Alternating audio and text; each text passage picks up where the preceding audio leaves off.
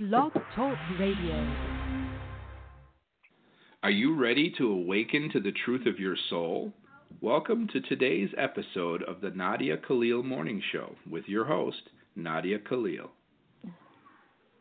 Good morning, everybody, and welcome to today's show. Today is the 17th of January. It was raining all night. I think it's the last day we're going to have rain, I think, for the rest of the month. However, it made up for it last night, although we didn't get it as bad as the other area, but it continues to be below 50 in the morning, some places below 40. That's huge, and it's very, very cool also kind of following Eliana. If you guys know Eliana, um, she's moving. She moved from coast to coast, from New York or New Jersey all the way to um, California. And so on her way, we get to see her pictures in her journey and all the different weather and all the different circumstances. So that's also very cool. So good luck, and we hope to see you in California soon.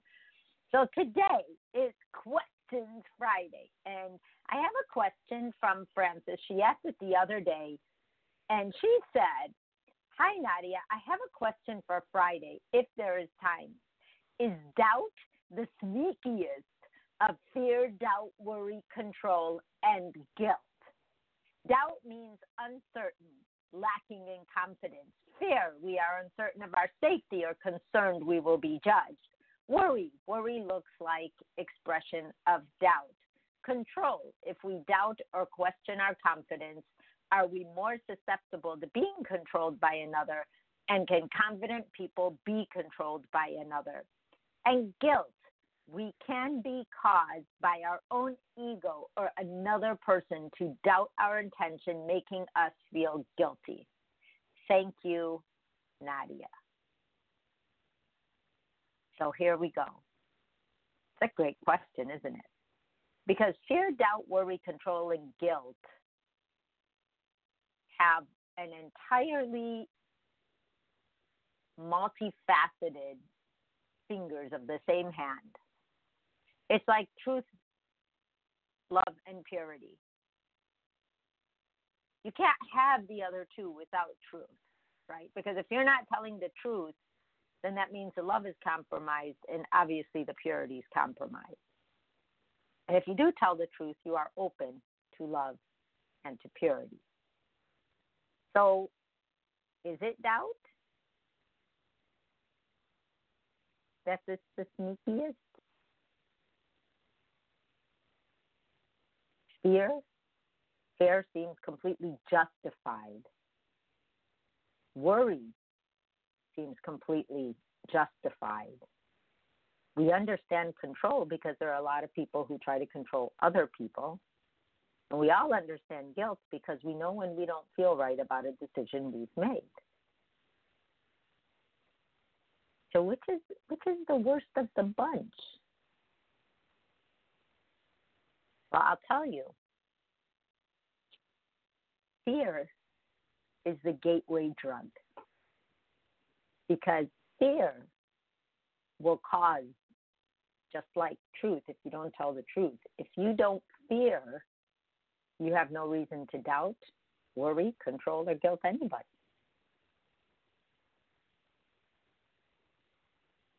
And sometimes it works against us because let's say somebody doesn't have fear on the wrong thing, like they don't fear hurting other people.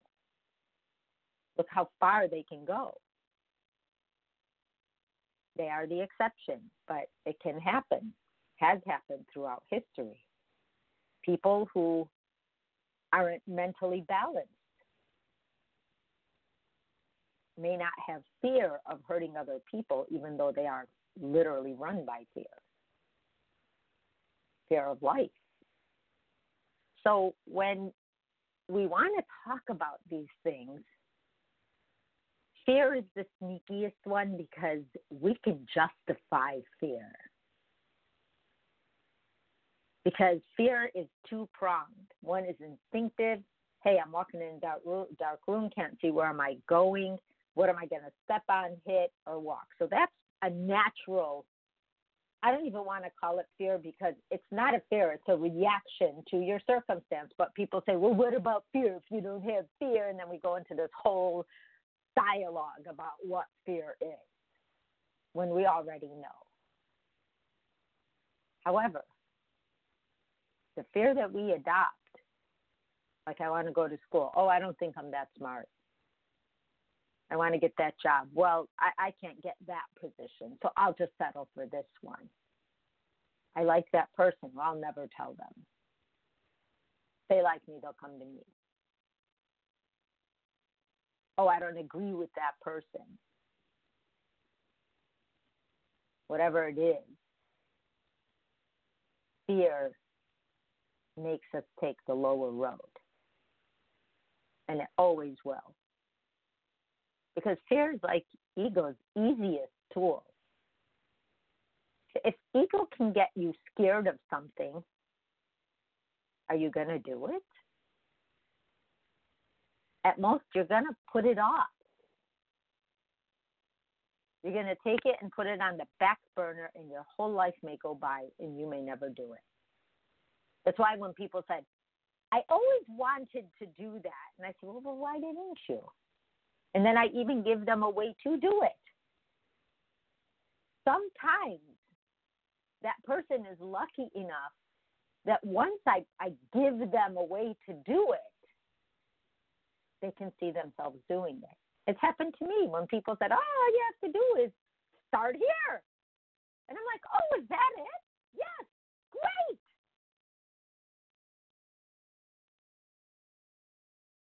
When we have fear, until we either meet that person or somehow come to a desire to do that, whatever it is, enough,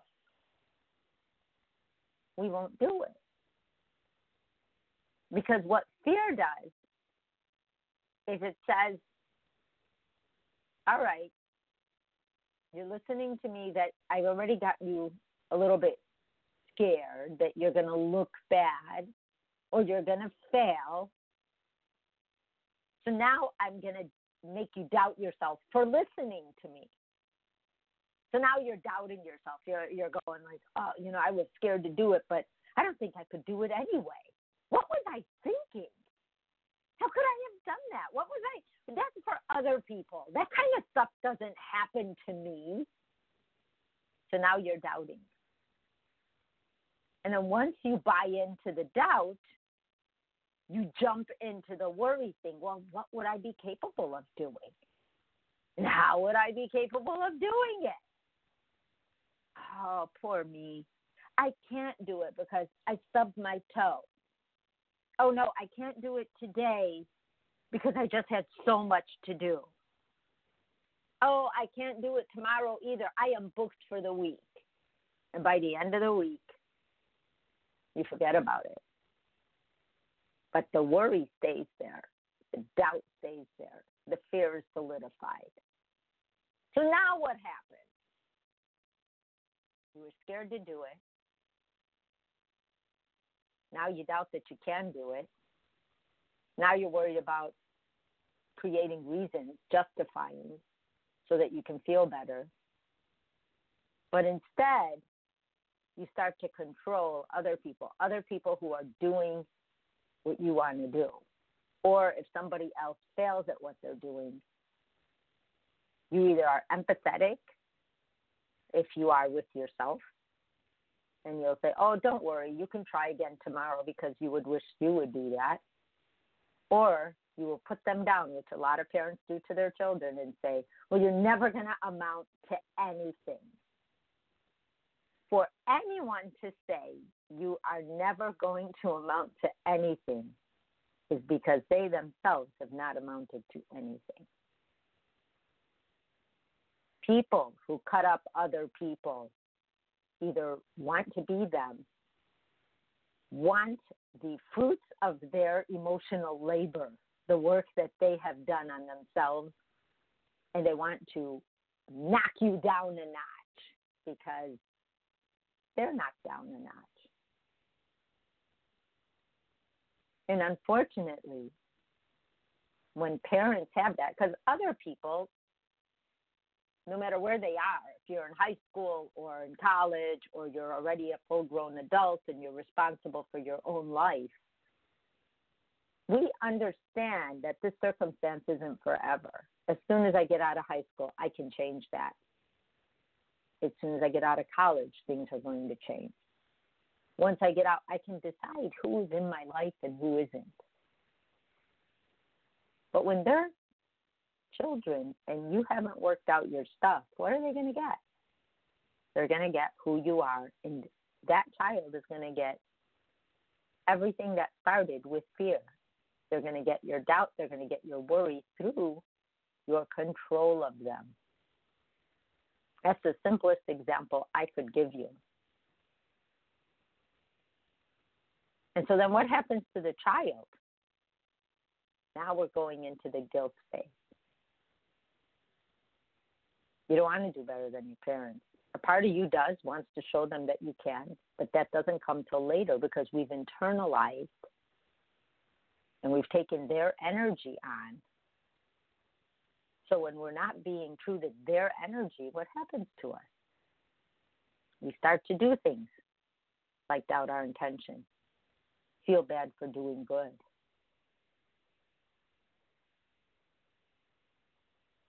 Our ego adopts their pattern. And if we don't understand energies and giving people energies back, we own their energy, it's invited in, and we take on their characteristics. And that's why sayings like the apple doesn't fall too far from the tree is said. It's a very interesting, twisted way of looking at life, yet it's a completely normal one because we see it all the time. Not normal in a good way, it's normal in a way that we actually get it.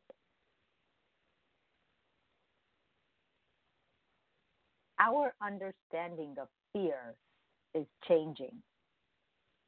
The argument of what fear is is just that it's going to be a place where you put yourself, you accept, and it will just not allow the next step to happen. So if you find yourself not doing the next thing, whatever it is, it's because you've adopted, you've accepted the fear of doing it, the doubt that you'll be successful, the worry that you can't do what you actually want to do, the control of others by making yourself feel a little bit powerful, a little bit successful in something like, well, look, my kids listen. Excuse me, my kids listen to me. And then putting that guilt, that blanket of guilt on their souls. Because yours is covered with that same blanket. So it's something to think about, and it's something to really try to get to when you feel that feeling like, oh, I can't do that. Talk back to that voice and say, why can't I do it? What is really in my way? Push your own button. Because if I were to walk up to you and say that, you would answer me. And some people, when I do say that, when I do say that, get really mad at me and they want to fight me back. They're waiting. They're like standing at the gate waiting to fight back because they have to prove that what they invested in was worth their time, their investment. It's a very tricky thing, very tricky, but not undoable or non doable. All we have to have is awareness of the fact that that is what we are doing. I have another question, and this one is from the chat and it is from Lil Fairy, L I L Fairy. And she or he says, Hello, why do I feel so overwhelmed at work even though I shield myself? I am an empath. Thanks. Well, if you're an empath and you're around picking up everybody's stuff and you feel like you're shielding yourself, a shield says that you have fear that you are going to get those feelings. I I know that sounds weird to say. It's it's Sandhya, okay, and I'm a female. Great. So I get, you know, people say, oh, protect yourself from people. Oh, shield yourself. And I get that because people said that to me a lot. But really, what you need to do is give them their energy back. And I'm going to tell you how to do that today. And please let me know how this works out for you because that's how I have learned to do it as you adopt someone's energy, you obviously know that it's not yours because you did not walk into work with that energy. So as you start picking up these energies, and you're like, oh wow, that feels weird. Oh, I say, oh wait, that's not my energy. You do not have permission to be inside of me, so you can leave. And literally talk to the energy. Just talk back to it. It's talking to you, but not with words, with feelings. So have your feelings, respond to those feelings to tell them that, hey, you're not my feelings, and I don't need to take someone else's feelings on. You're much more effective when you are proactive, when you come from a position of understanding that you can decide what comes in you and what doesn't. Because ego does it to me all day long. It tries to put a hole in this thought and put on it's like testing, testing, one, two, three all day long. And I'm like, oh, I guess that that's you. Sometimes I don't get it right away. I'm like thinking, oh wow, that's a way to do it. But there's always that tinge of, is it really? So you're writing, today someone was angry and I picked up their feelings. It was overwhelming. Just say, hey, that anger isn't even mine. Why do I want to adopt that person's anger when I didn't, I, I don't understand it because I don't know how it got there. All I have is their end result. Push back, talk back, tell it to leave. It is not yours. So you will not know what to do with it, which is why it's overwhelming. I used to pick up people's stuff just off a Facebook post. Now I'm like, what the heck is that? Boom, it's gone. Sometimes I have a little fun with it and I'll just like, you know, answer it and see what happens if I have time or if I want to. But then after years of that, I decided that I didn't even want to participate. Didn't mean the person's good or bad. I just didn't want to play the game because it affected me. And I wanted to give them their energy back and enjoy my own energy. So you have to make a decision as an empath of what is yours and what isn't yours.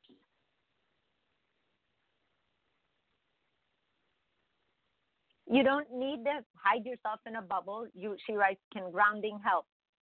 You can face it head on. You see, for all of us, energy precedes words. It always will. Energy always will talk before. That's why people confuse issues when they start talking. You may pick up someone's anger, but they may be smiling at you, going, Hey, how's your day? And you're thinking, wait a minute, how could they talk like that? This isn't what I'm feeling. And it starts to confuse you. You don't have to go through any ritual to protect yourself. Your mind, your heart, your soul, your knowing yourself is your, if you want to use, for lack of a better term, your protection, your shield, your awareness of the fact that this is going on allows you to give back people their energy and give them back their energy. Because you won't know what to do with it because you don't know how it got there. So now you're carrying somebody's life's worth of anger, fear, doubt, worry, control, or guilt, but you don't know how to fix it. So that's where the overwhelming comes in and it feels heavy and, and weird and it's because it's not you, so it's foreign to you. So you have to just say, hey, this energy isn't mine. I don't give it permission to be inside of me. I now give this energy back to so and so or to whoever's it is if you don't know. And you have the power to do that. And it works. I do it all the time. Now I do it. I don't even think about it. I'm just like, well, where did that come from? And I just say, I don't want that. That's not mine. I don't need to take on somebody else's energy. I don't have time to take on somebody else's energy. I don't want to take on someone else's energy. Whatever words you need to use, that's how you should be talking to yourself. This is someone else's injured love, not mine. I wished I wasn't so sensitive and empathetic. But you know what? I'm that way, but I learned to talk back to that energy and it empowered me. And you can do it because there's a path to do it. You have to believe, not take on the fear that you can't, and everybody's going to smash you to the ground with their feelings. It didn't smash them to the ground, they just gave it to you. And your job is to give it back. So give it back. It is hard to be that sensitive. I get you like no one can. It is hard to be that sensitive but it's only because your brain is getting confused because it's taking on stuff that's not yours and it's hitting you and it just like immobilizes you. Because now you have your stuff and this person's stuff and that person's stuff and just start giving it back. Thanks. I will try that you advised. I will start giving back people's energies to them. Yay! Please let me know how that works. It's so empowering. It's just so cool when you know that you don't have to do that or accept it. And you don't. You don't. So good luck. I have another question from Christopher Sedre. And he says, Question Nadia, Christ in Origins of Truth said, There were no temptations of me while on earth, for I was of angel and no needs as people on earth needed. Angels are sexless as opposed to humans. Well, they're they're genderless. Yeah, I guess same. However, when we go back home, our souls carry all the con- all of its contents or memory of life on Earth. Since I am very much human, how can I look forward on Earth to being sexless at home, or even to a life fear free of fear, doubt, worry, control, and guilt? What do you think? Well, I, I we're all human. So we're all dealing with those very things, but don't worry about being at home until you get there. Think about that. Christ had a different job. Christ was an angel of love. And he never married, he never had children. And he looked at things in a way of solving them with grace with truth, with love, with purity. But when we go back home and our souls carry all of our contents or memory, let's deal with that when we get back home.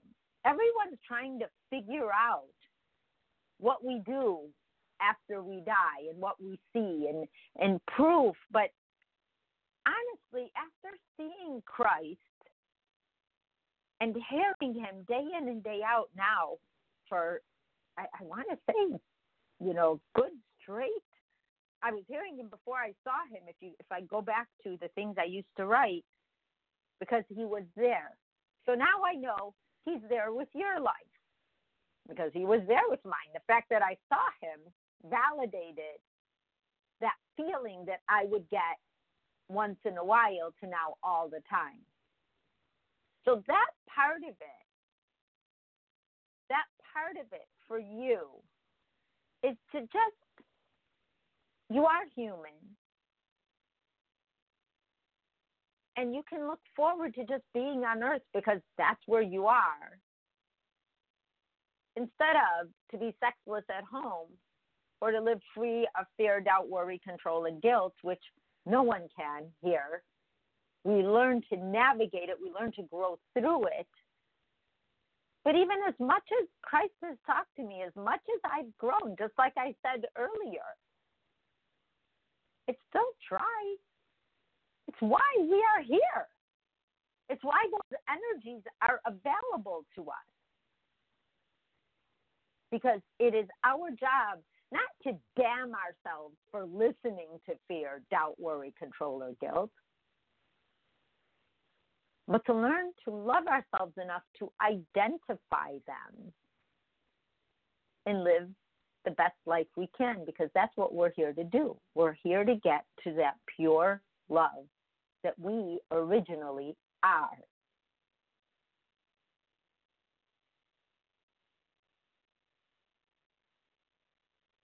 So there were no temptations for Christ to steal, to create a family, to hurt people, any of those things, because that's not what he came here to do.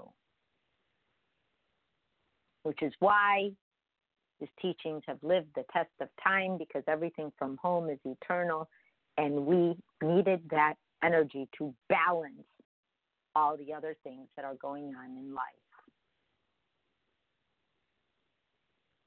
So if you want to look forward to going home, that's like saying, all right, I want to fast forward this life. I don't want to live it because I don't like my options. So I'll just reject my options and hold my breath until I die. But now it's like evading life. The best life is the lived life. Face it. Do it. Let that energy challenge you. Fight it. Tell it that, hey, I got you. I can see you coming. We all have that ability. We all can do it. We, just even as listeners on the show, from all the feedback that I get, I know it's working, especially to the people who really get that it can.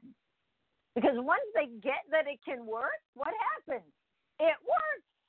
Just like what it's it's as powerful as saying I can never do that, and then your brain's like, hey, great, I'll make sure they never do that really well. That's what happens. That's what happens. And when you say, I can do that really well, you do do it really well. In the past year, I haven't talked very much about my private life, or even the past two years. There's things that I just don't talk about anymore because I just didn't feel like it. I enjoyed the the I want to say the fruits of my experiences and the old stories that I tell over and over again because that's when it was hardest for me to see fear, doubt, worry, control, or guilt coming at me or picking up other people's life's work in fear, doubt, worry, control, and guilt by feeling them or not wanting to hurt people's feelings or wanting to be a people pleaser.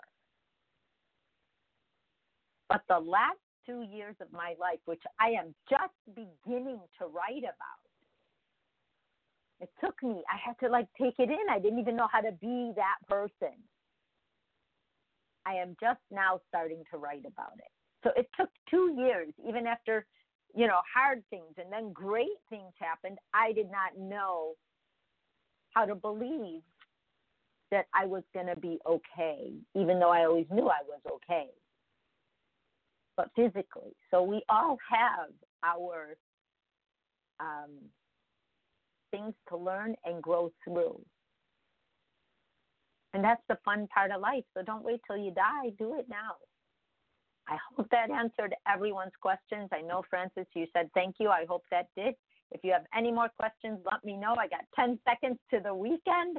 You guys enjoy your weekend. I will see you Monday morning. Bye bye.